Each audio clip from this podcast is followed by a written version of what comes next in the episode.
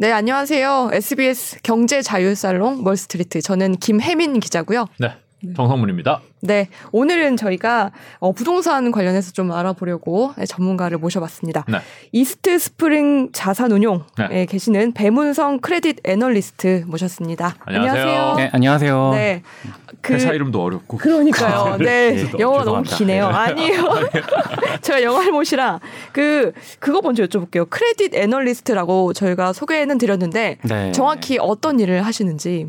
네, 크레딧은 일단 신용을 의미하지 않습니까? 그렇죠. 네. 근데 회사들이 회사채를 발행할 때 담보를 어, 네. 맡기지 않고 그냥 신용으로 발행을 한단 말이죠. 음. 어, 그래서 크레딧은 일단은 회사채를 의미를 하는데요. 아. 예. 근데 저희가 회사채를 투자할 때 가장 큰 위험이 이 회사가 부도가 나서 저희가 음. 원리금 상환을 못 받을 경우가 가장 큰 위험이니까 네. 이 회사가 이제 신용도가 유지할 수 있는지 혹시 음. 부도가 나진 않을지 그런 거를 이제 음. 분석해서 채권 시장에서 아. 좋은 회사 회사채들을 예, 이렇게 살 수 있도록 예, 그렇죠. 네. 그 작업을 하는 애널리스트라고 오. 생각하시면 아, 되겠습니다. 그러니까 그렇군요. 결국 채권 분석하시는 예, 맞습니다. 일을 하시는 네. 네. 그러니까 우리 신평사들이 있는데 거기서 채권 등급 매기는 것도 결국 그 아. 크레딧을 예. 분석하는 거잖아요. 그렇죠. 오. 예. 그거랑 같은 일을 하시는 거네, 결국은. 어, 거의 유사하긴 합니다. 그러니까 네. 그 기업마다 다 뭐 트리플 A, 더블 A 이런 식으로 등급을 네네. 매기고 그 등급이 과연 적정한지 이 등급이 나중에 떨어지거나 오르진 않을지 음. 시- 실제로 신용 등급이 떨어지면 회사채 가격이 떨어질 수 있거든요. 그렇죠. 그러니까 그 위험도 같이 분석을 한 거죠. 음, 네. 근데 채권 분석 전문가신데 부동산에도 관심이 많으신 이유는? 아 그게 네. 제가 이제 과거에 신용평가사에서는 이제 건설업 애널리스트를 했었고요. 아, 신평사에도 계셨었군요. 네, 네. 네. 음. 그리고 이제 부동산과 연관이 높은 이제 건설, 증권, 캐피탈 이 기업들도 회사채 시장에서 굉장히 중요한 아하. 어, 산업입니다. 네. 그리고 뭐 아시다시피 이제 채권 투자는 디폴트가 발생해서 원리금을 상환받지 음. 못한 게 가장 큰 리스크인데 최근에 부동산 PF 유동화 증권 이슈가 이렇게 채권 시장과 아 그러니까 그 이슈가 되었듯이 음, 그렇죠. 네. 강원랜드. 그렇죠. 예. 네, 강원랜드? 레고랜드. 레고랜드. 아, 네네. 저 정말 안 좋아합니다. 저도 그 끌려 따라가서 지금 얘기했는데 자, 나- 저만 정신 차리고 아, 네, 있었어요. 그럴게요. 아, 예. 정신 차리세요. 아, 홀리고 있었습니다. 예. 강원도에 있는 레고랜드. 그렇죠. 네. 네. 예. 그 즉, 지금 채권 시장과 부동산 시장이 굉장히 밀접해졌거든요. 네. 즉 이제 부동산 문제가 이제 음. 채권 시장의 리스크로 번지기 쉬운 상황이라서 그렇죠. 어, 좀 주의 깊게 모니터링하고 있습니다. 음, 그렇군요. 네. 그러니까 건설, 증권, 캐피탈 이런 거 보시는데 음. 증권하고 캐피탈은 건설회사 PF를 많이 사니까 네. 결국은 건설이고 견, 건설은 결국은 부동산이고 이렇게 그렇죠. 연결이 되는 거군요. 네, 네. 음. 네. 그래 부동산 시장은 어떻게 흘러가고 있습니까? 그래서 네. 지금 안 좋은 것 같은데 저희가 느끼기에는 저희가 사실 전문가들 많이 음. 모셔서 말씀 들어봤는데 그때마다 앞으로 계속 오를 거다라고 말씀해 주신 분들도 많으셨어요. 음. 근데 그쵸, 왜 몇달 이렇게 전까지. 그렇죠. 그 예견이 네. 예상이 아, 네, 틀렸을까요? 아, 네. 어, 일단 오늘 말씀드린 건 다 지금 제 사견이고 이제 네, 회사 네. 의견과 무관한데요. 네. 어, 제가 이제 부동산 전문가는 아니지만 음. 어, 저를 포함한 애널리스트들의 어떤 공통된 약점은 이제 그 저희가 속한 분야를 이제 매일 관찰하다 보니까 어, 지금 벌어지는 동행 지표가 앞으로도 음. 지속될 것 같다는 그런 착각에 빠지기가 좀 쉽거든요. 음. 그러니까 거기다가 또 내가 이제 소속된 분야가 망가지기보다는 좀 앞으로 큰 무리 없이 잘 되기를 바라는 그런 희망을 좀 이렇게 네. 투영하기도- 우리 모두가 그렇죠. 그렇죠. 네. 예, 예. 네. 그런 그런 한계는 있는데요. 게다가 지금까지 너무 오랜 기간 집값이 우상향하다 보니까 마치 뉴노멀이 온 것 같은 뭐 그런 음. 착각도 할 법하고요. 특히 작년 재작년을 돌아보면 그 수요가 시장의 수요가 너무 강했. 단 맞아요. 말이죠. 네. 전국 각지의 어떤 군읍 단위에서도 음. 뭐 청약 결과가 몇백 대 일 막 이런 게 막 수두룩할 정도로 음. 어, 수요가 너무 강하다는 인식과 함께 이게 아, 이렇게 열기가 강하다라는 음. 거를 이제 계속 확인하다 보면은 아, 뭐 당분간 앞으로도 이 열기가 지속될 거라는 뭐 그런 어, 착각에 좀 빠지기 쉬운 것 같습니다. 그런데 네. 사실은 그러니까 결국 그 열기라는 동행 지표에 몰입하다가 음. 그 열기를 만들어낸 그 원인, 음. 즉 어떤 금리 인하와 저금리의 힘, 뭐 이거를 좀 저는 좀 간과한 면이 있다고 음. 좀 생각이 되는데요. 네. 사실은 어, 금리가 뭐 아주 조금씩 오르거나 내리면 변화를 우리가 크게 느끼긴 어렵죠 일상생활에서. 네. 예. 이 화면처럼 보시다시피 네. 네. 어, 뭐, 화면을- 어떤 거요? 아, 네네. 네, 예, 기준금리 예. 이제 네. 띄워주세요. 네. 2012년에 3.25%였던 기준금리가 네. 이제 2020년 팬데믹 덕분에 0.5%까지 8년에 걸쳐서 이제 추세적으로 점진적으로 낮아졌습니다. 음. 근데 이렇게 해서 뿜어져 나오는 유동성이 수요를 폭발시키고 집값을 들어올린 효과가 매우 큰데 네. 근데 이 기준금리죠 이게. 그렇습니다. 예, 네. 우리나라 기준금리고요. 예. 근데 다소 이게 천천히 낮아지다 보니까 뭔가 네. 금리는 도외시하고서 계속해서 뭐 공급과 정부 정책에 어떤 논의에 초점을 맞춰왔단 말이죠. 그러니까 결국은 저 근거에는 이제 이런 저금리가 좀 앞으로도 계속될 거다라는 네. 뭐 그런 암묵적인 믿음도 한 몫을 했던 것 같습니다. 음, 그러니까 뭐 가령 아 우리가 네. 어. 뭐 이렇게 여자친구를 이제 오래 사귀었다 보면은 네. 뭐 작년에 어, 제- 목소리가 커졌어. 아, 네.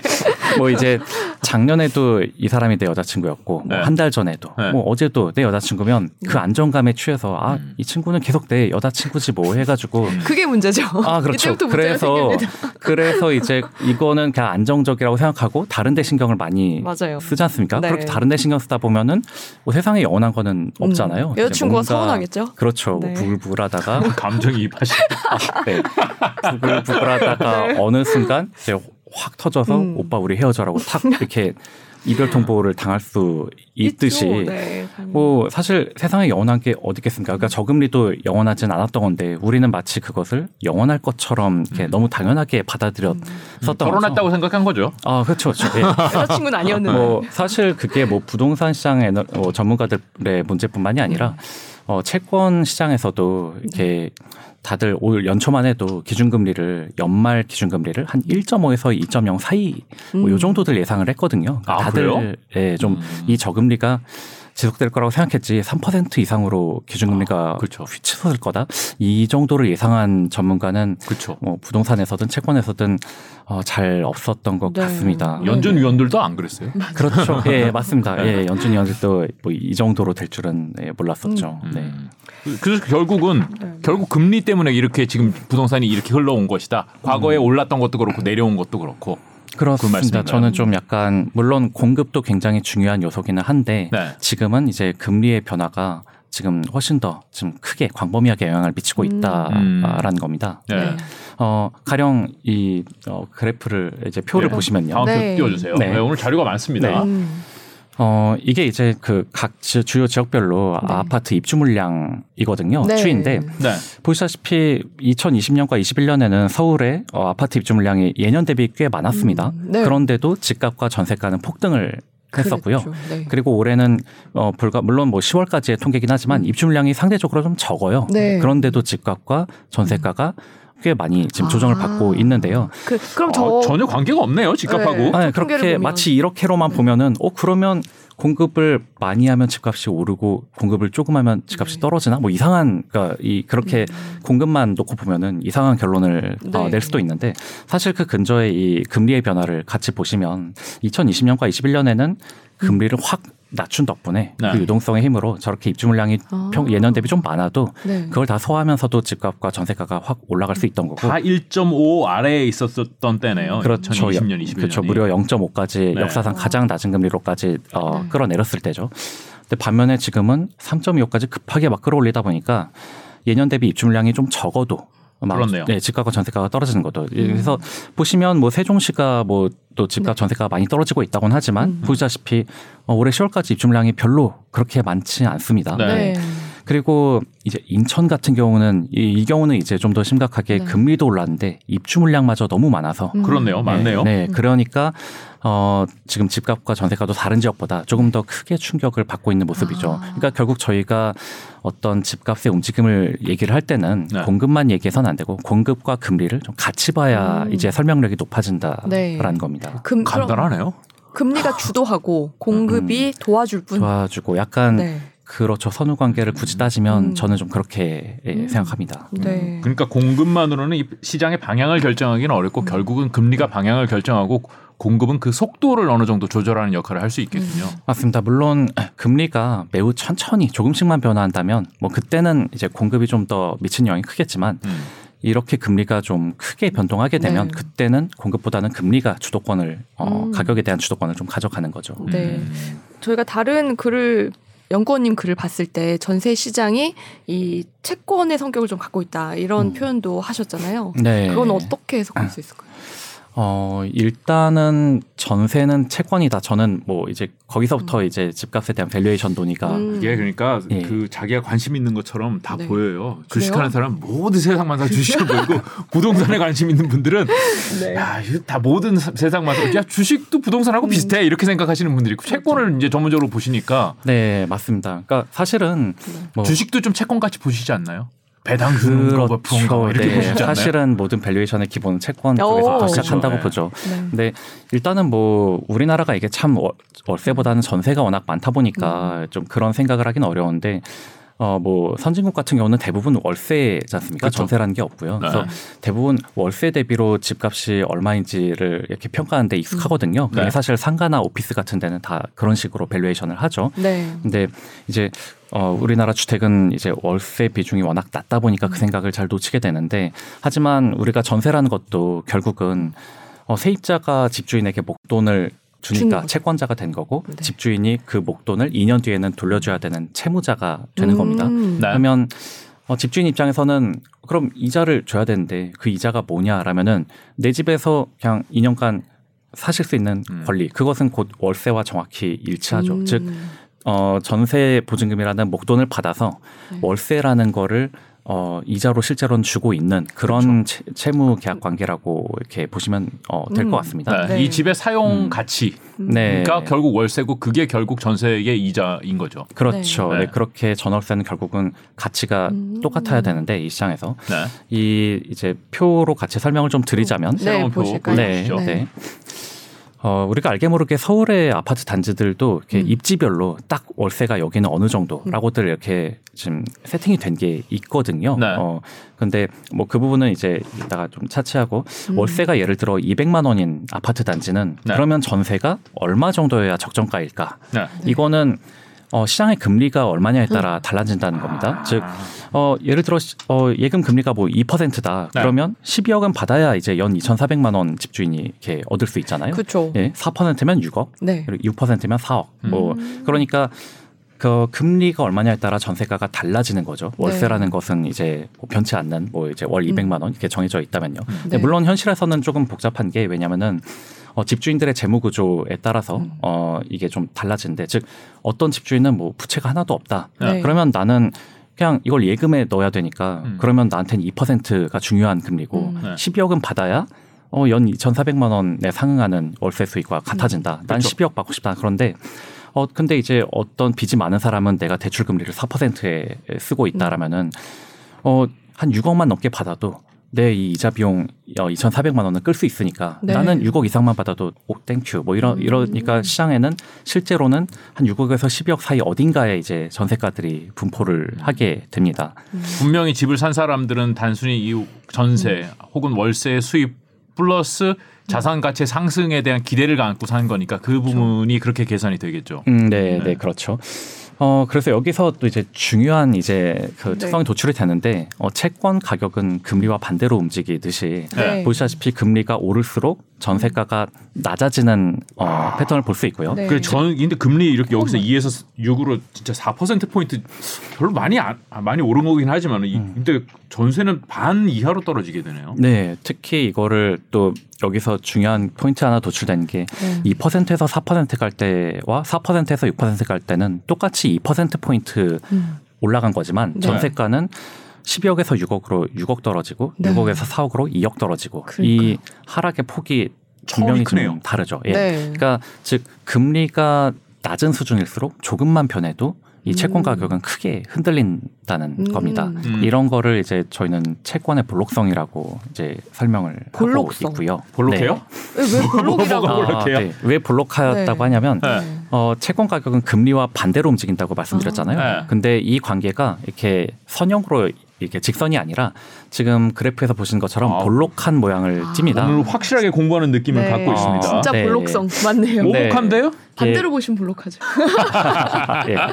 이, 아니 내 눈에만 오복해 보여. 아, 이 그래프를 네. 이 사람이 0에 서서 본다고 보시면 그게 이제 볼록한 모습이라 아, 이제 예, 그렇군요. 그렇게 해서 저희 볼록하다고 아. 하는데 아, 물론 이게 만기가 길수록 이제 볼록한데요. 네. 우리나라 가계가 평균적으로 주택을 보유하는 기간이 9에서 10년 아. 아, 평균적으로 만기가 그렇습니다. 길수록 이 볼락해지는 정도가 또 달라진다. 그렇습니다. 예. 아. 만기가 짧으면 거의 직선에 가깝고요. 음. 예. 길수록 많이 볼록해집니다. 음. 네. 아.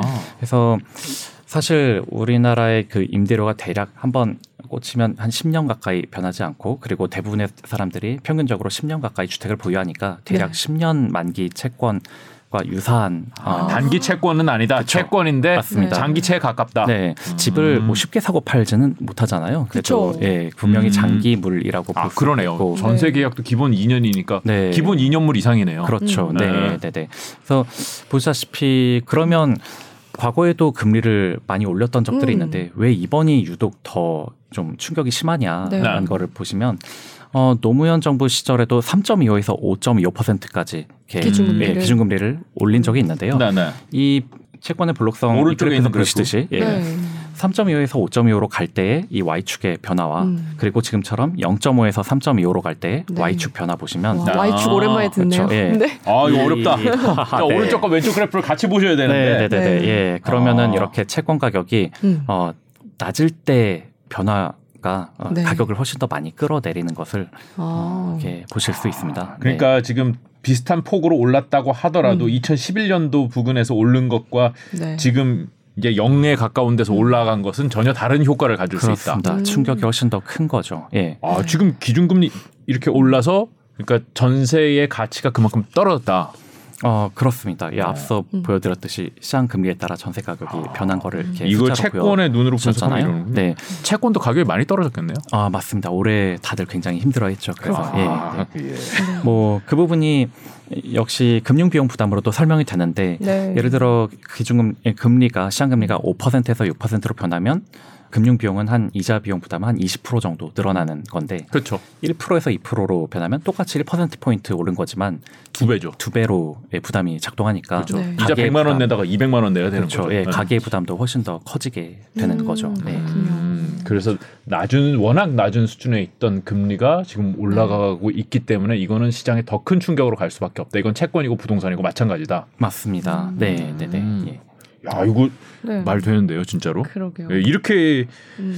채권처럼 설명을 들은 경우는 별로 없었던 것 같아요. 네, 저도 처음이에요. 네. 채권이랑 어, 비교해서. 네, 사실 뭐 부동산 분야에 이렇게 채권 시장에 있는 분이 이렇게 네. 굳이 나올 일이 없었는데. 네.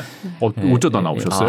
저희가 불러서 나오셨죠? 아, 예, 그러게요. 예. 어, 어쩌다 보니까 네. 제가 또 이렇게 책까지 쓰다 보니 네. 이렇게 네. 여기저기서 요청이 많이 됐- 들어오나요? 했습니다. 예, 그리고 최근에 그럼- 또 채권 시장과 부동산 시장이 같이 안 좋으니까 음. 더 출연 요청이 많으실 그럼 거예요. 결국은 그렇죠. 네. 금리를 조절해야 된다. 이 결론이네요. 너무 올라갈 때는 뭐 음. 온갖 부동산 규제책이 다 나왔었는데 그래도 음. 미친 진짜, 아, 죄송합니다. 엄청나게 올랐고 네. 네. 지금도 이제 너무 빨리 떨어져 지금 뭐 규제 완화책들이 음. 나오고 있는데 네. 그래 봐야 별 시장에 언발에 네. 오줌 누기지 뭐 큰 영향은 못 미칠 것이다. 이런 결론으로 지금 가고 있는 건가요? 음. 내가 어. 제가 너무 빨리 결론으로 아. 갔나요? 아니 이, 이- 이 네. 질문 조금 네. 바꿔서 음, 드리면 네, 예. 금리를 오르고 내리게 해서 집값에도 상승 하락에도 영향을 줄 수 있을 텐데 정부가 네. 왜 그렇게까지 안 하는지 음. 그렇죠. 지금 이 가정대로라면 네. 금리 때문에 집값이 그죠. 상승 하락하잖아요. 그렇다면 정부는 공급이나 수요를 뭐 이렇게 음. 변화시키지 말고 금리를 조정하면 될 텐데 왜 그런 노력을 그치. 안 할까요? 아, 예, 되게 좋은 지적 네. 예, 해주셨는데요. 일단은 금리를 어, 올리면은 이게 소비와 투자가 분명히 위축되거든요. 네. 우리나라가 그러다- 부동산만 있는 건 아니에요. 아, 그렇죠, 그렇죠. 그렇죠. 그러다 보니 뭐 성장률도 낮고 실업률도 뭐 음. 딱히 네, 그렇죠. 예, 고용 시장도 좋지 않을 때 금리를 올리는 거는 네. 물론 그걸로 서울 집값은 진정시킬 수도 있겠지만 음. 그거 하나를 위해 너무 많은 거를 희생하는 음. 어, 모양새가 될 수 있고요. 네. 그리고 또 다른 측면에서는 어, 여기 파워포인트에서 또 예, 예, 이렇게 준비해 보여드리듯이 네. 예. 자료가 많아요. 아, 아, 좋아요, 네. 저 예. 이런 거. 네. 그 서울의 집값은 물론 굉장히 오랜 기간 동안 아주 난리였죠. 지금 올- 과거 올랐죠, 많이. 네 대비 네. 막 두세 배는 음. 기본으로 올랐는데요. 근데 서울의 집값이 이렇게 네. 폭등하는 동안에 비서울 지역들 대부분은 예, 보신 것처럼 어, 음. 네. 팬데믹 이전 2020년 전까지는 어느 걸 대부분 봐야 어느 걸 봐야, 봐야 되는 거예요? 아 그 다음 장입니다. 예, 음. 그 다음 장으로 파워포인트? 제가 예, 넘겼는데 네. 예, 어, 보시다시피 되게 음. 장기간 집값이 네. 그냥 거의 변화가 없었거든요. 그러니까 서울 지역 사람들에 비해서 상대적인 박탈감도 지방에. 어, 예, 심했겠죠. 그래서 어, 서울이 많이 오른다고 음. 해서 지방은 저렇게 대부분 집값이 어, 변동이 없었는데. 네, 네. 즉, 막 금리마저 오- 올린다? 음. 그러면 지방은 더 힘들어지는 지방에 그러네요. 집을 가지고 계신 분들은 네, 네. 더 힘들어지는 거죠. 음. 그런데 어, 이- 뭐 아시다시피 네. 이제 기준금리를 0.5까지 확 끌어내리니까 저런 지방도 이제 갑자기 집값들이 한 많이 갑자기 그러네요. 두배 가까이들 음. 폭등했고요. 네. 그쯤 되니까 이제 집값이 전국적으로 너무 오르다 보니 이제 한국은행에서도 금융 불균형 문제를 해소하기 위해 네. 우리나라가 다른 선진국보다 조금 더 일찍 금리 인상에 음. 들어가게 된 겁니다. 그러니까 서울만 오를 때 우리는 이제 서울 집값에 주로 계속 초점을 맞추다 보니까 음. 야, 이걸 어떻게 좀 해결해야지 하고 네. 거의 이제 뭐 몰입하지만 사실 그 이면에는 이렇게 뭐 지방의 집값, 경기, 금리라는 것은 그런 것까지 다 그쵸, 그쵸. 총체적으로 음. 감안해서 네. 움직여야 한다는 거죠. 음. 예, 네. 그렇군요. 그러면은 아까 이제 돌아가서 다시 질문을 음. 드리면은 정부에서 이제 규제책을 쏟아냈었고 지금은 이제 다시 완화 쪽으로 네. 어, 네. 정책들 나오, 나오고 있는데 이런 것들은 시장에 그렇게 큰 효과를 보기가 어렵다라는 결론인가요? 그러니까 저는 그 부분에 대해서는 뭐 이제 이견이 많이 있겠지만 네. 그 흔히 정부는 시장을 이길 수 없다라는 말씀 많이 하시잖아요. 네. 그거는 뭐 부동산 정부에 맞서지 말라는 얘기도 하긴 하죠. 그런- 중앙은행에 맞서지 그런 그런가요? 어 그렇죠. 중앙은행에 맞서지 말라. 네. 뭐그 얘기도 있고 네. 음. 뭐 정부는 시장을 이길 수 없다. 뭐 네. 저는 음. 그 얘기가 집값이 오를 때나 내릴 때나 네. 다 적용되는 말이라고 생각을 합니다. 즉 어, 수요가 너무 폭발해서 집값이 크게 오를 때는 정부가 아무리 수요 완화책, 어, 그 규제책을 음. 쏟아내도 시장이 이걸 뚫고 올라가 버리고요. 그렇죠. 그리고 집값이 하락하는 힘이 너무 강할 때는 네. 아무리 완화해서 좀 부양하려는 책을 써도 음. 어, 이거를 시- 완전히 가격을 되돌릴 정도로 영향을 미치지는 못한다는 거죠. 그러니까 즉 정부 정책은 항상 음. 네. 약간 이 가격의 후행에서 그러니까 너무 과열됐을 때 이제 규제책이 나오고 너무 폭락한 것 같으면 그때 완화책이 나오는데 음. 항상 시장의 후행을 이렇게 하는 측면이 좀 있기는 정책이. 하고 예. 네. 그러면서도 그거를 어, 후행하면서도 한편으로는 가격 방향을 완전히 돌릴 정도로의 음. 파워는 없다는 거죠. 없다. 그게 사실은 지금 네. 어, 지난 정권에서도 우리가 익히 음. 봤던 모습이지 않습니까? 아무리 규제책을 그쵸. 해도 예, 샀고, 그러니까 네. 이게 잘 먹히지 않는 이유 중에 하나가 보면은 사실은 정부가 이래라 저래라 하면은 기업들은 그 말을 듣습니다. 네. 그러니까 음. 사지 마 하면 사지 말 않고 이렇게 하죠. 네. 근데 지난 정부 보시면 정부에서 집을 사지 말라 말라 말라 해도 다들 못 사서 한다. 그리고 막 이렇게 오히려 규제하면 할수록 아, 하얀스러워. 예. 더 그냥 사야 되는 거 아니야? 그렇죠. 막 이런 계속 샀단. 말이에요. 어. 그러면 지금 와서 너무 떨어지니까 아이고, 사라 네. 사라 한다고 과연 그 말을 들을까요? 그러니까 이때도 안 들었고, 네. 즉, 뭐 그러니까 즉 가게는 정부의 말을 고- 고분고분하게 그냥 어 정부가 이러니까 사지 말아야지. 음. 정부가 사라니까 사야지. 이렇게 어 그렇게 듣는 존재가 아니라는 그렇죠. 거죠. 그러다 보니 정책의 효과라는 게 음. 상당히 반감되는 측면이 음. 있죠. 그러니까 음. 기업을 다룰 때에 비해서 음. 네. 가게를 다룰 때는 정책의 효과가 음. 가게가 정부의 뜻대로 움직이지 않기 음. 때문에 네. 그 효과도 상당히 음. 반감된다. 네. 네. 우리나라 국민들이 참 말을 잘 듣는 것 같으면서도 정말 말을 안 들을 때는 말을 안 네. 듣죠. 예. 그렇죠. 약간 네. 돈 벌어야 하는 부분에서는 네. 좀 이렇게 정부의 개입을 상당히 싫어 하죠. 음. 예. 지금 하신 맞아. 설명에서 하나 더 궁금한 거는 이제까지 이제 채권의 성격을 가지고 있는 부동산. 네. 네, 결국은 근데 그거는 이제 전세 가격에 직접적으로 영향을 미치는 메커니즘인데 네. 매매 가격은 음. 전세보다는 또 비싼 곳에서 결정이 되잖아요. 맞습니다. 어떻게 설명을 할 수 있나요? 그러면은 어, 그 부분이 그러니까 즉 그러면 전월세 가격은 지금의 사용 가치인 음. 거잖아요. 네. 그리고 그거보다 더 차이가 나는 부분을 우리가 갭이라고 하는데 음. 네. 이 갭은 저는 이제 두 가지 요소로 구성이 된다고 생각을 합니다. 그러니까 하나는 그래 지금은 전월세 가치가 여기가 이거지만 네. 나중에 이렇게 올라갈 거다라는 기대를 반영하는 그러니까 주식과 같은 속성인 거죠. 미래 가치. 네, 음. 이거는 뭐 재건축 주택에서 많이 볼 수 있는 겁니다. 재건축 아파트들 너무 오래돼서 전월세 가격은 되게 낮잖아요. 네, 그쵸. 하지만 집값은 높죠. 왜냐하면 이게 재건축되고 나면 전월세 가격이 확 오를 거라는 기대를 반영을 하고. 있으니까요. 예. 네. 그리고 또 하나는 저는 이거는 서울 아파트 특히 강남이나 이런 데 사람들이 많이 곳은 곳일수록 네. 이게 무시 못할 요소로 작동한다고 생각을 하는데 어 이른바 가치 저장 수단인 거죠. 즉 현금을 가지고 있으면 음.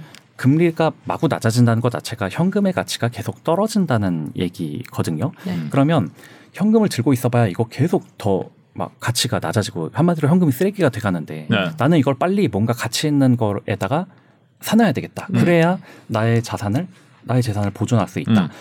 그런 모습이 이제 어찌 네. 보면 은 사실 금이나 비트코인의 내러티브와 유사한 건데 네, 네. 그렇게 가치 저장의 수단으로서 음. 쓰레기가 되는 이 현금을 빨리 어 어딘 이거랑 바꿔야 된다. 현물 자산으로 바꿔야 그렇죠. 된다. 거기에는 어떤 희소성의 논리가 되게 음. 있는 거죠. 근데 음. 그 희소성이 결국 강남 아파트, 이제 음. 강남의 토지는 한정돼 있고 음. 이 강남 아파트 누구나 사고 싶어하는 어 이것은 되게 희소하니까 음. 음. 어 현금을 빨리 이거로 바꿔야지 하는 그 수요가 또 이렇게 들어간 거죠. 그러니까 네. 즉그 갭에는 현재 소형 가치 외에 이렇게 미래에 대한 미래 상승에 대한 기대 플러스 어 이렇게 쓰레기가 돼가는 현금을 음. 나는 이 가치 있는 어 희소 있는 희소성 음. 있는 물건으로 바꾸겠다라는 음. 그게 같이 어, 음. 포함된 결과라고 생각합니다. 그러니까 인플레 해지 수단으로서 음. 주택을 바라볼 수 있다. 특히나 이제 주요 선호 지역의 주택은 음 그렇죠. 그래서 네. 조금 더 이 갭도 더 크게 이렇게 어, 다른 지방 아파트들보다는 더 크게 통상적으로 나타나는데 하지만 지금 말씀드린 것처럼 이런 주식이나 뭐 네. 금이나 비트코인의 속성도 네. 금리를 올리는 순간 좀 금리를 올리니까 뭐 주식 시장도 막 훅 떨어지고 그렇죠. 비트코인 가격도 훅 떨어지고 음. 하잖아요. 그러니까 결국은 금리를 올린다는 것은 현금의 가치를 더 끌어올린다. 즉 음. 현금을 그동안은 계속 그 더 많이 늘려왔지만 이제는 금리를 올림으로써 이 현금을 오히려 희소하게 만들겠다라는 거거든요. 그러니까 네. 오히려 이 희소성이 자산에서 현금으로 옮겨가게 되죠. 예. 음. 그러면 빨리 오히려 이 자산을 네. 정리하고 이 희소해지는 현금으로 음. 어, 달려가게 되는 겁니다. 네. 시장의 힘이. 네. 그렇군요. 그러, 그러면 지금 고금리 시대고 앞으로도 당분간은 고금리를 유지할 거라고 저희가 보잖아요. 네. 부동산 가격도 그때까지는 계속 떨어지진 않겠네요. 아 여기 저기 아, 오르지 않겠네요. 않겠네요. 네. 네. 그러니까 저는 일단은 그 금리에 맞는 집값이 각각 존재한다고 생각을 해요. 아까도 네. 금리가 오를수록 전세가가 떨어졌듯이 네. 그럼 전세가 떨어지면 집값도 당연히 이, 이 음. 갭이 네. 가만히 있더라도 떨어지지 않겠습니까? 네. 예.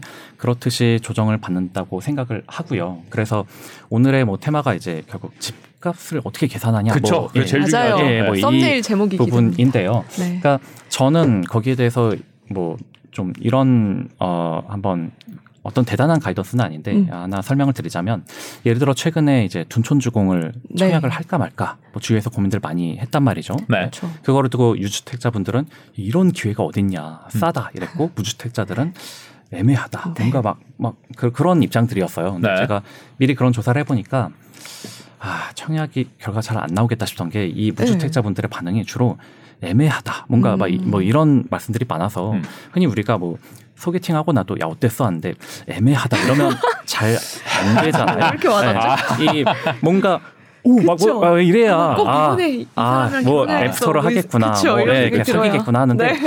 애매하다.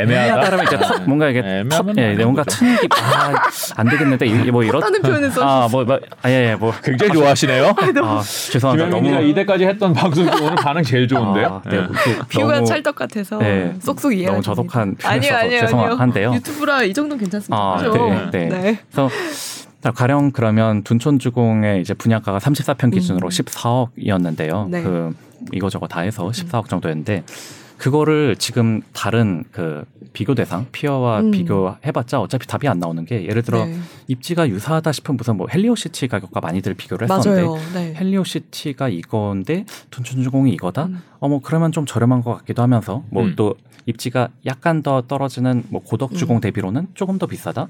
그러면 답이 잘 안 나와요. 그냥 좀 더 좋은 것보다는 싸고 음. 조금 더 안 좋은 것보다는 비싸고 그럼 그냥 적정 적정한 것. 같은 네. 느낌이 네. 들거든요. 근데 네. 저는 여기서 한 번 더 이렇게 생각해 보시기를 바란 게 14억을 지금 어, 예금을 한다라고 생각하면 예금 금리가 요새 한 4%쯤 되지 않습니까? 네. 네. 그러면 월 한 5,600만 원을 수령할 수 있죠. 네. 지금 세금을 일단 다 제외하고 네. 말씀드릴게요. 아, 그렇군요. 어, 예, 큰 그럼 돈이네. 연간 5,600이면 이걸 월세로 따지면은 한 400만 원 후반 정도 음. 월세인 거고. 그럼 지금 월세가 400만 원 후반 내지 500만 원인 데가 어디냐를 찾아보면 어, 도곡 렉슬 34평이 그 정도 지금 월세를 하고 있습니다. 네. 그렇게 따지면 아 지금 14억 주고 산 게 도곡 렉슬의 네. 그 주거 가치 현재의 주거 가치와 네. 지금 어 같은 거구나 이런 네. 결론이 아. 나오고요. 아니 근데, 근데- 그 둔촌주공 14억은 매매가고 네, 도곡 네. 레슬은 그건 월세니까 결국 전세가랑 비교를 해야 되는 거 아닌가요? 맞습니다. 지금 그, 그 부분에 대해서 그래서 이제 조금만 더. 아 제가 예. 자꾸 아, 죄송, 말 죄송합니다. 끊지 말라고 예, 예. 말씀하시네요. 조금만 더 설명드리면 네.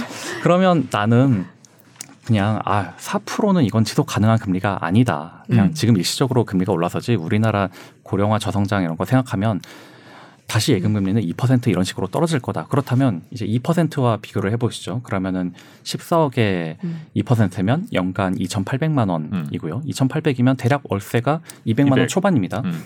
근데 흔히 어, 비교 대상으로 거론된 헬리오시티가 월세가 한 300만 원 가까이 되거든요. 네. 어 그렇게 따지면 어 괜찮네. 괜찮네, 네. 음. 괜찮네라는 느낌 네. 딱 받으시죠. 그러니까 즉 금리의 수준이 이런 고금리가 지속될 거냐와 아, 아, 이건 불- 지속 불가능한 금리고 저금리로 다시 갈 거다. 네. 이거에 대한 어떤 베팅의 문제라는 그러네요. 생각이 음. 일단 들거든요. 네. 왜 이런 식의 접근 방법을 말씀을 드리냐면 음. 과거에 그 노무현 정부 때 집값이 너무 많이 오른 걸 두고 토지 보상금이 너무 많이 풀려서라는 어, 분석이 있었습니다. 네. 그런데 돌아보니까 이명박 정부 시절에는 그거보다 좀 더 풀렸어요. 즉 네. 노무현 정부 시절에 한 100조 가까이 풀렸는데 이명박 정부 시절에는 한 110조 가까이 풀렸거든요. 네. 네. 그러면 이때는 많이 풀려서 집값이 올랐는데 기억하시다시피 이명박 정부 시절에는 별로. 예, 서울과 수도권 집값이 침체기였지 않습니까? 네. 그러면 돈을 비슷하게 혹은 여기서 더 풀었는데 음.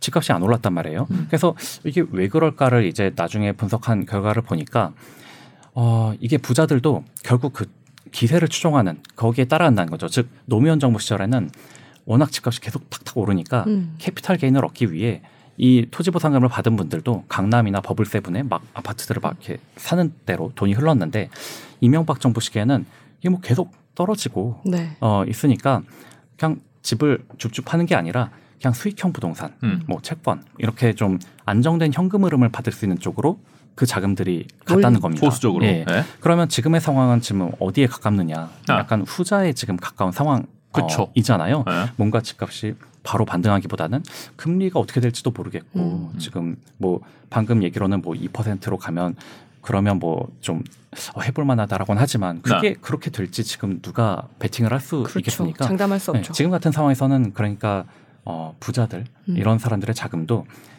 줍줍이나 뭐 이런 capital gain을 얻기 위해서 달려가기보다는 어떤 어, 고정된 어떤 안정된 현금 흐름을 음. 찾을 수 있는 자산으로 가는 그런 시기니까 음. 그러니 우리도 아파트를 사거나 뭐 의사결정을 하는 데 있어서는 음. 한번 그런 현금 흐름의 관점 음. 이걸 예금한다면 과연 어, 내가 어느 정도 현금 흐름과 이게 지금 바꿀 수 있는 음. 것이라는 그 생각을 하면서 접근을 예금하고 그 수익을 네. 예금 이자 나오는 걸로 음. 도곡 렉스를 그냥 월세 사는 게 나을 것 같은데 이런 생각할 수 있다는 거죠. 그렇죠. 음. 그렇게 할 수 있다는 거죠. 도곡 네. 렉스를 아시죠? 네. 도곡동에서도 그 렉스라는 아파트가 네. 제일 비싸요? 비싼 아파트들 중에 하나예요. 그래요? 그래서 제가 한번 취재를 나갔던 적이 있습니다. 어. 아, 아파트 가격이 갑자기 너무 많이 올라가지고. 어. 네. 아, 네네, 예, 예. 맞죠? 그, 그쵸, 강북에. 네. 아니, 지금 그러니까 이자 수준에서는 그렇죠. 그러니까 둔촌주공을 음. 사는 거는 그 정도의 가치를 가진다 이렇게 이- 설명을 하시는 거죠. 그렇죠. 그것과 음. 비교해서 판단을 한번 해봐야 된다라는 거죠. 네. 이제는 네. 산다고 무조건 다 오르는 약간 네. 그런 분위기가 아니니까요. 근데 뭐, 연구원님 지금 네. 말씀하신 대로 지금 당장은 도곡 렉스의 월세 사는 것과 같을 수 있는데 금리가 어뭐 내후년에 내려가면. 떨어진다고 아, 그렇죠. 생각하면 네. 그때는 또 어, 어디 강북에 월세 사는 것과 같을 수 있잖아요. 어 맞습니다. 뭐 네네, 강북에 막 그렇죠. 어, 30년 된 아파트 월세 사는 것과 같을 수 있는데 네, 그러면 네. 이제 금리가 언제 떨어질지에 따라서 어떻게 판단하는지에 따라서 어 둔촌 주공을 살지 말지를 결정해야겠네요. 어, 그렇죠. 그런 걸 네. 기왕이면 저는, 그러니까 물론 이게 참 앞으로 그러면 금리가 어떻게 될지 모르는데 네. 그 의사결정을 어떻게 하느냐. 그 당연히 답이 없죠. 그러니까 네. 어, 참 투자라는 게 너무 어려운 거고 하지만 맞아요. 최소한 우리가 뭐 주식이나 채권에서도 valuation이라는 걸 배우는 이유는 알고서 그렇죠. 대응하고 음. 당하면 즉 나는 금리가 안 내릴 것 같다. 음. 그래서 난 안 사라고 하면 내 예상과 다르게 금리가 확 내려갔다. 그러면 아, 생각을 그래, 내- 바꿔야지. 아, 저 네. 내, 아이, 음. 그래, 나는 안 내려갈 줄 알고 안 샀는데 내려가는구나. 음. 그러면 지금이라도 뭐 사야겠다. 수- 뭐, 네. 뭐 이런 식으로 어떤 그 대응이란 거를 음. 이렇게 하는 지표로 우리가 어 이걸 알고 그렇죠. 해보는 것과 아예 맞아요. 모르고 어, 왜 오르지 왜, 왜 떨어지지 뭐뭐 정부 정책 뭐 공급 막뭐 이렇게 어 헤매면은 네. 뭐 끝까지 어떤 답을 찾기 어렵다는 거죠. 네. 근데 그 아까 제가 음. 질문드린 전세 전세하고 비교하는 게 맞다는 거예요.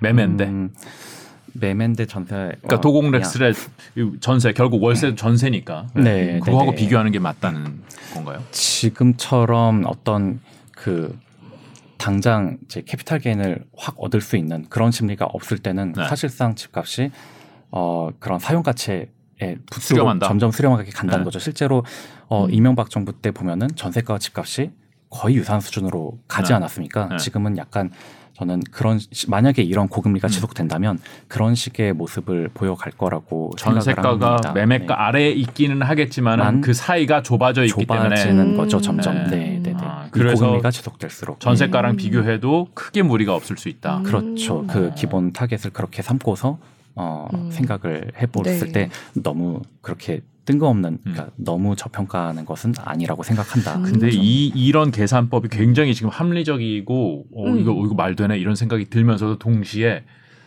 지금 금리가 움직이는 거에 따라서 이거를 사용하는 가치가 음. 월 얼마인가를 계산해 내서 이렇게 와 이게 어느 정도 가치구나 하고 비교하는 도곡 렉슬의 월세도 금리가 움직이는 것에 따라서 걔도 움직일 거 아니에요. 아. 그러니까 음. 내가 쟤를 기준 자, 자로 생각하고선 쟤에다 비교해서 아 이 정도네. 음. 어 강북에 있는 무슨 아파트 이 정도네라고 음. 자로 삼고 있는 자가 지금 늘어났다 줄어났다 할 수 있잖아요. 걔도 음. 금리의 영향을 받으니까. 아, 네. 이렇게 생각해 보시면 될 것 같아요. 그러니까 그 전세는 임대료 가 고정돼 있을 때 전세 가격은 금리에 따라서 분명히 아까 예, 이렇게 예. 출렁이는 거를 보여드렸죠. 네. 근데 임대료 자체는 전세가 임대료를 크게 정한다기보다는 우리들의 소득, 음. 네, 소득 그리고 어, 임대로 나오는 물량 어, 이게 좀 더 크게 저를 하거든요. 즉 임대료 자체는 임대료라는 건 월세 아. 월세 말, 예, 네. 월세를 네. 말씀드리는 겁니다. 그러니까 즉 어, 가령 우리나라 대단지 아파트들 신축 중심으로 어, 음. 월세를 tracking해 보면 2011년부터 2020년까지 대부분 이 월세가 변하지를 않았거든요. 음. 아. 예, 아까 말씀드린 도곡 렉스 같은 데도 월 300만 원대, 뭐 반포에 뭐 반포 자이나 이런 데들은 한 400만 원대 이런 식으로 딱딱 서열화돼서 그 네. 월세가 대부분 변하지 않았어요. 예. 아 그러니까 그래요? 월세라는 게 그러니까 보증금 비슷하다고 났을 보증금이 때 아, 보증금이 한 1억 그렇게 가장 낮은 수준에서 보증금이 어. 가장 낮은 수준일 때 월세는 그 정도로 형성이 어. 돼서 갔다는 거죠. 즉 네. 임대료는 한 번 그렇게 형성되면 하방 경직성이라는 게 좀 있어서 네. 아. 그거를 계속 좀 가져가는 그 경향이 음. 있습니다. 그러니까 10년 동안 우리의 임대료가 크게 변하지 않았었고요. 그거는 아. 기준 금리 뭐 혹은 뭐 그런 것보다는 우리의 소득과 음. 이제 새로운 신규로 어, 입주되는 물량들 이런 거에 통상 더 좌우되는데 그렇군요. 최근에 월세가 확 급등을 한 이유가 네. 네. 아, 보면은 임대차 입법으로 인해서 어, 이게 갱신 계약으로 이렇게 묶여버리는 전세가 너무 음. 많다 보니까 신규 계약으로 나오는 어, 임대 차- 물량이 너무 적어서 네. 이 너무 적은 물량은 드디어 집주인들이 확 이제 전월세 가격을 확 올리겠죠. 올릴 수가 네. 있게 됐거든요. 네. 그래서 이게 한꺼번에 확 올라서 말씀드린 그런 도곡 렉슬 또한 10년 동안 한 음. 300만 원대였었다가 450에서 500만 원 그 사이로 월세가 확 뛰어버립니다. 음. 그래서 음. 지금 맞아요. 이게 참 중요한 문제지만 결국 지금 월세가 10년간 변화가 없다가 갑자기 50% 가까이 지금 오른 상황인데 네. 이 월세가 그럼 지금 적정 월세인 거냐? 네. 이것도 지금 어, 임대차 입법이란 걸로 지금 노이즈가 생겨버린 월세이다 보니 음. 이거는 지금 임대차 입법 때문에 일시적으로 확 뛴 거고 다시 내가 생각하기엔 이 월세도 낮아질 거다라고 생각한다면 이 월세도 지금 다시 계산해서 우리가 어 그냥 한마디로 말씀처럼 그 지표가 된 거를 아. 지표 자체가 변할 수 있는 거 아니냐 네. 맞습니다. 그러니까 그 지표가 지금 임대차 입법으로 인해서 지금 확 뭔가 노이즈가 꼈기 때문에 네. 네. 나는 이거는 월세가 낮아질 거라고 본다라면은 더 낮은 수준. 근데 다만 이제 과거와 비교했을 때 그래도 도곡렉스를 300만 원 이상은 계속 받았었으니까 음. 그거보다는 높은 어느 수준일 거라는 예상을 해보면서 네. 어 valuation 해보면 될 거고 음. 음. 아, 나는 지금 이게 이제 드디어 제대로 된 어, 음. 월세로 한번 온 거라고 생각한다. 10년 구조적 지금 한 변화가 번에, 생겼다. 그렇죠. 음. 10년 동안 못 올린 게 한 번에 탁 올라서 그리고 월세란 게 하방 경직성이 있기 때문에 네. 이 월세가 난 지속될 거라고 본다라면 네, 지금의 월세 수준을 비교할 수 있다. 수준으로 비교해서 아. 어, 계산해 보시면 되겠죠. 그러니까 월세라는 거는 변동폭이 굉장히 적은데 네. 음. 최근에 이제 급등한 게 있는데 이걸 어떻게 볼 것이냐에서 음. 나뉠 수 있다. 맞습니다. 음. 네. 위원님은 네. 어떻게 보시는데요? 개인적으로는 어, 이건 뭐 어디까지나 네. 사견인데요. 네. 어, 지난 그러니까 이게 우리나라 기업들 신용 등급이 올해 초까지 오르는 거 위주였는데 그 네. 이유는 통상 크게 세 가지였습니다. 그러니까 하나는 내구재 반도체 중심으로 수출이 너무 잘 돼서 음. 어, 이제 수출 시력이 좋았다는 거. 네. 또 하나는 주식 시장이 너무 좋아서 IPO 막 뭐 유상증자 이런 게 너무 잘 됐단 말이죠. 네. 그렇게 해서들 잘 벌었고 또 하나는 부동산 시장이 너무 좋아서 음. 건설사와 제2금융권 실적이 너무 좋았다는 겁니다. 그 이 세 가지의 공통점은 고소득자에게 아주 좋은 환경이었다는 거거든요. 음. 즉 어, 부동산 시장 너무 좋으니까 어, 증권사에서 부동산 IB 하시는 분들 성과급 막 몇십억씩 받으시고 그러셨어요? 아, 네, 저는 안타깝게도 부동산이 아닌 채권 시장에 있다 보니 아, 이제. 그걸 네. 이제 몇십억을 줘요? 아, 예, 성과급을 실제로 우와. 그렇게들 받았습니다. 예, 오. 굉장히 나- 연차가 어린 분들도 뭐 아. 한 3, 4억 정도 성과급으로 나올. 정도로 받았고 그리고 뭐 블라인드나 언론에서 통해 많이 알려졌듯이 삼성전자, 하이닉스 워낙 수출 네. 잘 됐으니까 성과급 많이 나왔죠. 그렇죠. 네. 연봉도 오르고. 네, 증권사만큼은 아니지만 음. 많이들 나왔죠. 어 그리고 IPO 워낙 잘 되니까 스타트업이나 이런 데들도 투자 자금 음. 잘 그쵸. 받아서 아주 네. 풍족하게 네. 운영했고요. 근데 지금의 상황은 이 세 가지가 다 반대로 가고 있는 상황이란 말이죠. 그쵸. 주식 시장 상황 안 좋아서 IPO들 잘 안 되고 음. 부동산 시장 안 좋아서 증권사, 건설사 매우 힘들어졌고 네. 수출도 반도체 잘 안 되니까 음. 삼, 삼성전자나 하이닉스가 예전 같은 상여금을 주기 어려워졌단 말입니다. 네. 그러면 고소득자들의 소득이 어, 낮아지는 방향, 음. 좀더 부정적인 방향으로 가다 보니 그러면 이 고소득자들이 어, 월세로 살 수 있는 이런 고가 아파트들의 월세도 어, 유지되거나 오르기보다는 음, 좀더 하향 쪽으로 떨어지지 않을까? 저는 예, 좀 가는 쪽이 네, 오히려 그쪽으로 유력하다. 오히려 유력하다고 저는 음. 생각하고 아, 있습니다. 그러니까 네. 지금 내가 자 논리가 다시 한번 정리해 보면 이것 음. 이렇습니다. 네. 내가 어떤 집을 살 때 그것을 금리로 환산했을 때월 음. 얼마니까 그러면은 어느 아파트 정도를 내가 음. 사는 것이구나. 라는 네. 게 계산하는데 그 현재 이제. 그게 네. 월세가 지금 높냐 낮냐는 음. 뭐 이거를 계속 수요가 있을까 고소득자들이 요거를 내면서 음. 살까라는 네. 걸좀 생각해봐야 된다는 말씀인 네. 거죠. 그렇죠. 어, 사실 어, 이게 뭐 이런 얘기하면 뭐 어떤 악플이 달지 모르겠지만 네. 어, 가령 뭐 마포에 이제 음. 중산층이 선호하는 34평 아파트도 네. 월세가 장기간 한 어, 보증금 한 1억 기준으로 한 200만 원 정도였었어요. 네. 그런데 마포대로에 있는 어, 원룸이나 오피스텔들 네. 이런 것들은 한 80에서 100만 원쯤 하거든요. 네. 이렇게 비교하면 어, 이게 34평 아파트 월세가 좀 낮다는 음. 생각이 들어요. 그러게요. 원룸이나 오피스텔 오피스텔보다. 80만 원, 100만 원 한데 네. 네. 어, 34평 아파트는 200만 원? 그래서 전 이게 좀 너무 낮다는 생각을 좀 하기는 했는데 네. 그래서 이거에 대해서 주위랑 얘기를 해 보면 많이 듣는 얘기 중에 하나가 34평 아파트는 통상 3인 가족이 사는데 네. 3인 가족이면 아이도 이제 딸린 가족이라는 거죠. 그러면 이렇게 애 키우는 3인 가족이 맞벌이를 한다 해도 어, 이거저거 다 쓰고 나면은 월세 200만 원 넘게씩 낼 수 있는 가구가 음. 잘 없다라는 그렇죠. 거죠. 부담스럽죠. 예, 네. 그래서 그만큼 아뭐 맞벌이하고 뭐 우리가 음. 아무리 잘 살게 돼도 이렇게 씀씀이가 워낙 우리가 또 크기도 하고 음. 아이 키우는데 비용도 많이 들고 하다 보니까 이렇게 월세 올린 대로 잘 정가가. 어렵- 음. 기도 하고 네. 음. 또 다른 방편으로는 이제 아까 말씀드린 대로 이제 월세는 전세와 경쟁을 해야 되는데 이 전세 금액 대비 이 월세가 음. 어, 전세 자금 대출을 너무 저리로 해주다 보니까 네. 이 전세에 적합한 월세가 항상 좀 낮은 수준에 자꾸 꽂힌다는 어, 거죠. 예, 그러니까 음.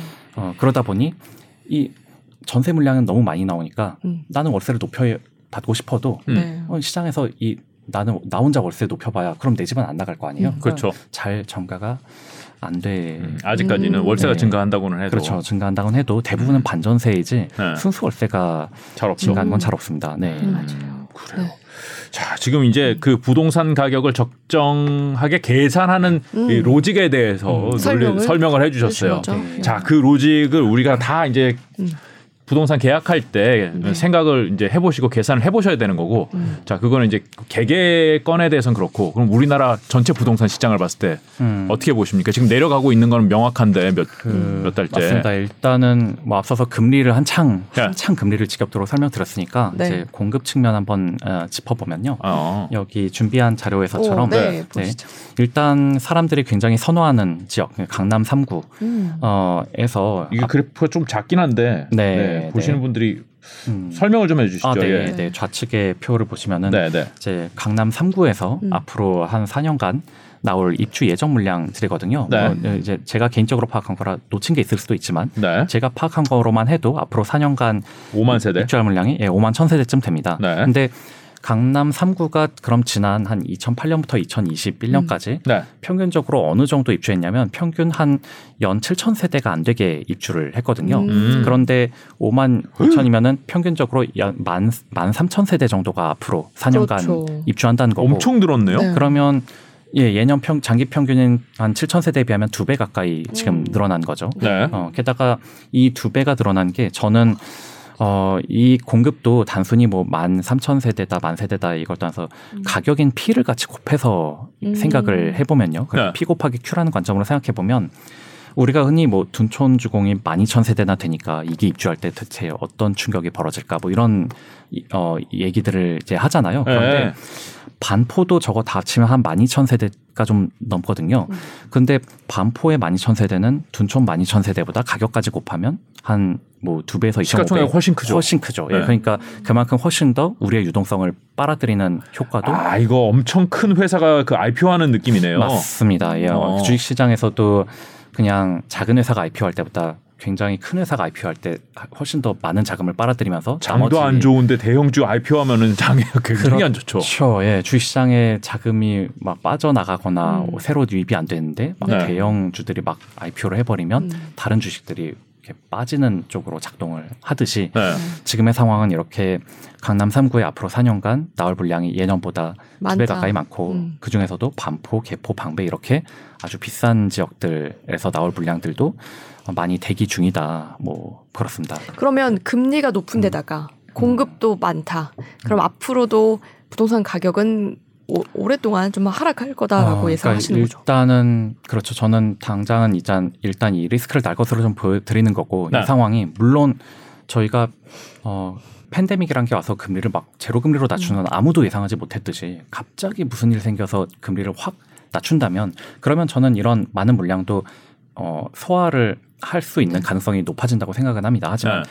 그냥 현재 이 수준에서 생각을 하면 금리는 높아졌고 어 물량 부담도 P 곱하기 Q로 감안하면 음. 어, 좀 심하고 단순히 숫자만 많은 게 아니라 비싼 게 많다. 그렇죠 비싼 게 음. 많아지니까 어.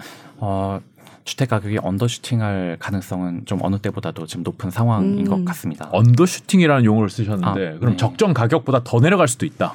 어 그렇죠. 그러니까 이 적정 가격이 얼마인지는 아, 그렇죠. 모르겠는데 그거는 네. 모르겠지만 네. 수요가 너무나도 얇을 때는 이제 금매가 얼마나 많이 나오냐에서 이 금매가가 꽂히는 게 네. 실거래가가 되잖아요. 그쵸. 맞아요. 그 실거래가가 보면 이렇게 수요가 너무 약할 때는 너무 낮은 수준 애들 꽂 히게 음. 될 수밖에 없다는 거죠. 네. 네, 네. 그래서 언더슈팅의 가능성을 좀 말씀을 드린 거고요. 그러면 언제까지 부동산 가격이 하락할지 그것도 왜 이렇게 굉장히 힘이 좀- 없어졌어요 갑자기? 하락한다고 하락한다고 하니까 뭐좀참 사놓으셨어요? 슬프네요. 아. 네. 아, 농담이에요. 네. 언제 그 그런 분들도 있을 것 같아요. 언제 들어가는 게 맞는지. 아니, 그러니까 이게 두 아파트 가지예요. 결국 위해서. 언제까지 내릴 것이냐, 얼만큼 내릴 것이냐, 네. 결국 그 문제죠. 아, 그렇죠. 그래서 어. 저는 참 그 부분에 대해서는 좀 그렇게 생각합니다. 나- 많은 분들이 나오셔서 네. 뭐 40% 떨어진다, 50% 떨어진다, 음. 혹은 뭐 4년이다, 7년이다, 뭐 이런 말씀들을 하시지만 네.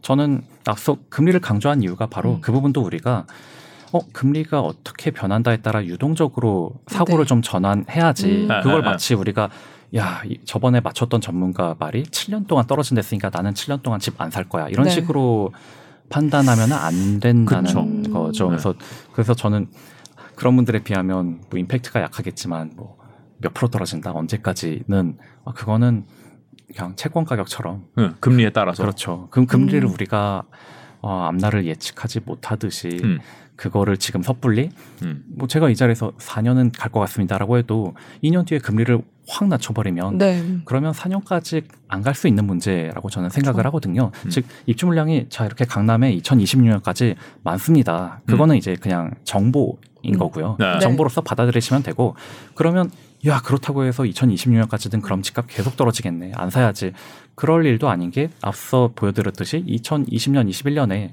입주 물량 서울에 많았지만 음. 집값 전세가 확 어, 폭등했잖아요. 네. 금리가 너무 낮아지니까 그렇게 어, 공급과 금리를 같이 계속 tracking 음. 해보시면서 음. 그 타이밍을 생각해 보시면 좋겠습니다. 음. 네. 전두 가지 질문. 네. 0에서 그러니까 금리가 굉장히 낮은 음. 수준에서 조금 그러니까 1% 포인트 음, 올라가는 네. 것과 금리가 어느 정도 올라온 수준에서 1% 포인트 올라가는 건 가격에 미치는 영향력이 다르다. 맞습니다. 밑에서 올라올 때 네. 훨씬 크게 영향을 미친다. 맞습니다. 네. 근데 우리가 지금 기준 금리가 음. 밑에서 올라왔잖아요. 그러니까 그렇죠. 지금 엄청 충격을 먹었는데 맞습니다. 여기서는 금리가 더 올라가도 별로 그렇게 충격이 지금까지만큼 강하지는 않을 수도 있다. 음, 인가요? 그렇죠. 충격의 음. 정도는 분명히 좀더 점점 더 낮아지겠죠. 근데 하락의 그럼 부동산의 하락의 폭도 지금 많이 내렸는데 몇달 음. 동안 더 많이 막 와 지금 내린 거 막 더 많이 내릴 거 이러지는 않을 수도 있다 이렇게 해석해도 되나요? 음, 그런데 사실은 이제 금리가 채권 시장은 시장 금리에 따라 바로바로 가격에 반영이 되면서 음. 이 가지만 부동산은 약간 좀 후행하는 경향이 네. 있거든요. 네. 그러다 보니 금리를 막 올렸지만 서울 같은 경우도 올해 상반기까지는 좀 버텼지 않습니까? 네. 이거를 좀 버티다가 결국은 그쵸. 아, 이제 너무 높아진 금리에 이제 서서히 반응을 지금 하고 있는 상황인데 그렇죠. 그러니까 저는 이걸 어떻게 보냐면 그, 즉 금리를 올린다는 것은 결국은 시중 이제 유동성을 이제 흡수해 나가는 건데 음.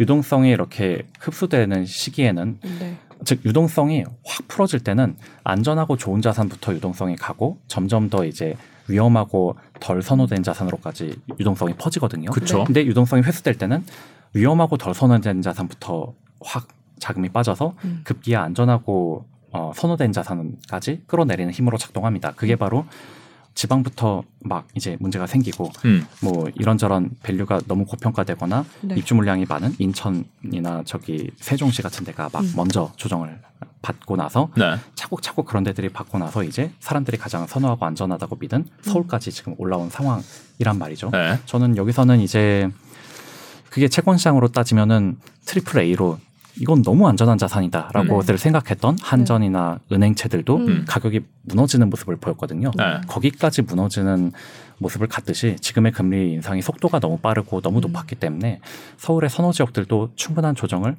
좀 어느 정도는 음. 받아야 음. 그러고 나선 이제 바닥 아. 다지고 올라갈 수 있다라고 좀 그렇게 지금 금리 수준이 반영이 안 됐다. 충분히. 좀 덜 됐다는 느낌이 들죠. 약간 후행적으로 채권 시장보다는 부동산 시장이 아. 상당히 후행적으로 반영을 뭐 단순히 그냥 생각하면 한. 두 분기 정도 후행하는 느낌이네요. 두 분기, 세 분기. 어, 네, 좀 그런 네. 측면이 있습니다. 음. 그리고 지금 특히 내년 이제 어, 뭐 어쨌든 23년. 그렇죠. 뭐 아- 앞으로 뭐 4년 뒤, 뭐 7년 뒤까지는 모르겠고 장장 내년에 그러면 가장 우리가 유의해야 될 네. 부분이 무엇인가를 이제 어, 표를 통해 설명을 어. 드리자면요. 어, 네. 또 표가 있습니다. 네. 어, 보시죠. 네. 어, 요새 표고라고 하니까 지금 시청자분들이 좀 많이 지루해지는 것 같은데 이거 피가 되고 살이 되는 표입니다. 네. 네, 아이 죄, 죄송합니다. 아니에요. 아 닙니다. 예. 공부하는 아, 너무 예, 오늘 좋은 내용입니다. 네. 음.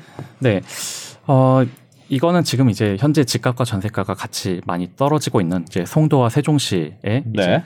왼쪽은 집값이고 오른쪽은 전세가거든요. 아, 네, 네. 말씀드린 바처럼 어, 금리가 막 확 오르니까 전세가도 지금 훅 떨어진 모습이 일단 보이시죠. 음. 네. 그래서 이제 지금 계속 전세가 떨어지는 게 지금 집주인들에게 큰 문제다 이런 보도들은 많이 되고 있지 않습니까? 네. 근데 이게 아직은 유동성 리스크로까지는 확 번지지 않았다라고 저는 생각한 이유 중에 하나가 네. 지금 떨어진 전세가는 지금 저 박스로 표시된 부분이 이제 2년 전 전세가거든요. 즉, 박스 초록색 아, 박스요. 그렇죠. 네. 요 어, 그렇죠. 파란색으로 지금 이렇게 직사각형으로 네. 표시한 부분이. 네, 네. 네. 근데 2년 전 전세가와 비교하면은 어, 뭐 그렇게 큰 차이가 없기는 해요. 즉 2000 지금 아, 송도 그 이편한 세상 114A형 전세 음. 오른쪽 맨 위에 있는 그래프에 보면은 사- 점선으로 사각형을 두 개를 그려놨는데 네. 예 거기에 사각형 된 부분이 지금 2년 갭이라는 거죠. 그렇죠. 예. 네. 그러니까 2년 전 전세가와 현재 전세가 이렇게를 각각 어, 세종시와 송도 아파트 통해서 지금 보여드린 건데요. 네. 2년 전인 2020년 하반기와 비교해서는 떨어진 전세가가 비슷합니다. 네. 문제는 2021년에 저렇게 탁 튀어 올랐던 전세가가 네. 이제 내년에 지금 같은 전세가가 유지된다면 네. 그러면 전세가가 확 낮아짐으로써 그렇죠. 집주인 입장에서는 2021년에 받았던 그 높은 전세가 보다 더 낮은 전세가 전세금 돌려줘야죠. 그렇죠. 전세금을 그만큼 그 차이만큼 돌려줘야 되는 상환 압력에 네. 처, 놓이게 되는 거죠. 음. 그러면 어 뭐 방법은 두 가지일 텐데 뭐 그냥 마침 현금 많이 들고 있는 사람이야 그걸 주겠지만 음. 지금 그런 분들이 많지는 않을 것 같 고요. 네. 그렇다면은 뭐 대출을 받아서 이거를 끈다든가 음. 이 대출을 그만큼 못 받는다면 내 집을 팔아서라도 이걸 어떻게 해결을 해야겠죠. 네. 자산 매각이 가장 쉬우면서도 예, 가장 최후의 방법. 굉장히 어려워요. 마음이 찢어지죠. 아니, 그렇죠. 예, 예.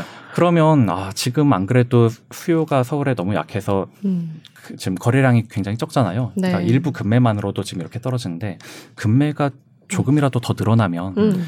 아까 말씀드린 그런 언더슈팅의 가능성도 높아지는 것이고 합리적인 하락보다도 음. 더 떨어질 것이다. 그렇죠. 금매가 만들어내는 뭐 그런 이제 과도한 하락이죠.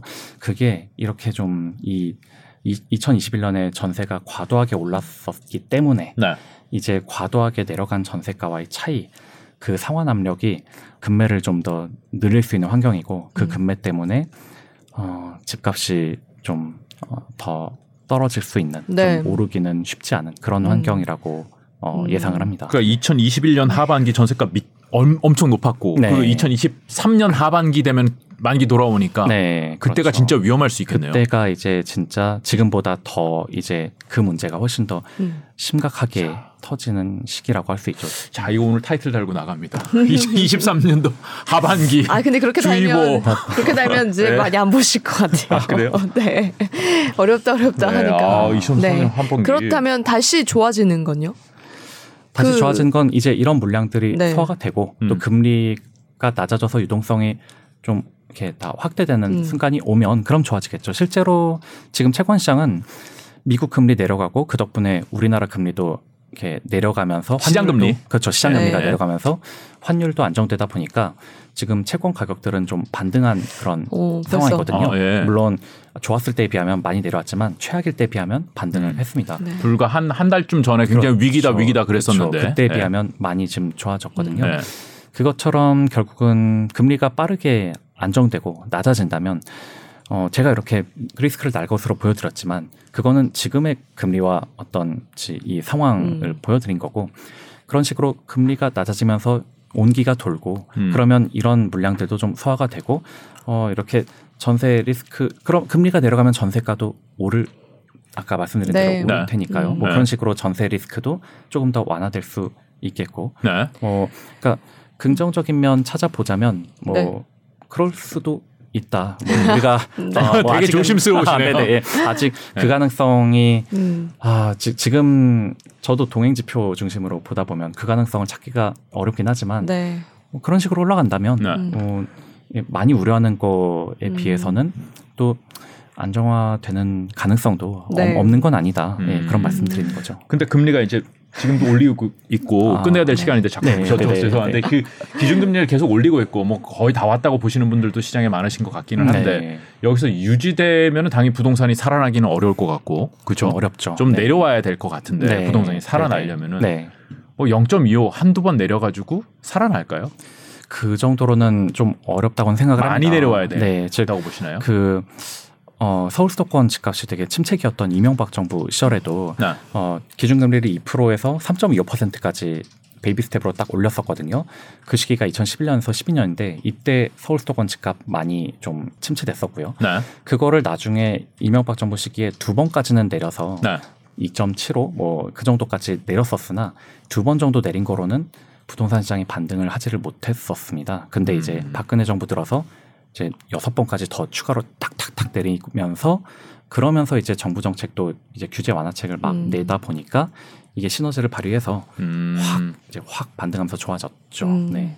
아. 그러니까 한두 번 내리는 거로는 이 지금 수준의 금리에서는 네. 반등을 논하기 약간 어려울 수 있다. 과거의 어떤 그 아, 사례와 그래요? 비교해 음. 봤을 때. 네. 네. 그렇군요. 네. 결국은 금리다. 근데 금리 뭐 지금 다 빠르게 내리지는 못할 것 같다라는 음. 시각이 시장에는 우세한데 뭐 그거는 음. 네. 또 돼봐야 되는 거니까요. 네. 아, 오늘 저희가 원래 사실은 PF 얘기까지 들으려고 아, 했는데 네, 네. 시간상 제약이 있어서 그거는 다음에 네, 네, 다시 네. 한번 모셔서 한번 어, 깊은 아, 얘기를 다시 올 수 있을까요? 드리면 좋겠습니다. 아니, 우선, 네. 아, 저, 저는 진짜로 개인적으로 아 음. 이렇게 이해를 할 수 있구나 부동산을 좀 음. 공부의 시간이었던 것 같습니다. 아, 음. 가- 네, 감사합니다. 네. 감사합니다. 네. 네. 오랜 시간 동안 명확해진 것 같습니다. 많은 질문을 사실 저희가 여기서 어, 갑자기 궁금한 점이 있어서 네. 드린 질문도 많은데 네. 너무 잘 대답해 주셔서 감사드리고요. 네. 네. 네. 유익한 시간이었습니다. 네, 나와주셔서 네. 고맙습니다. 아, 네네. 네, 네. 감사해요. 아, 네, 감사합니다. 네. 네. 예.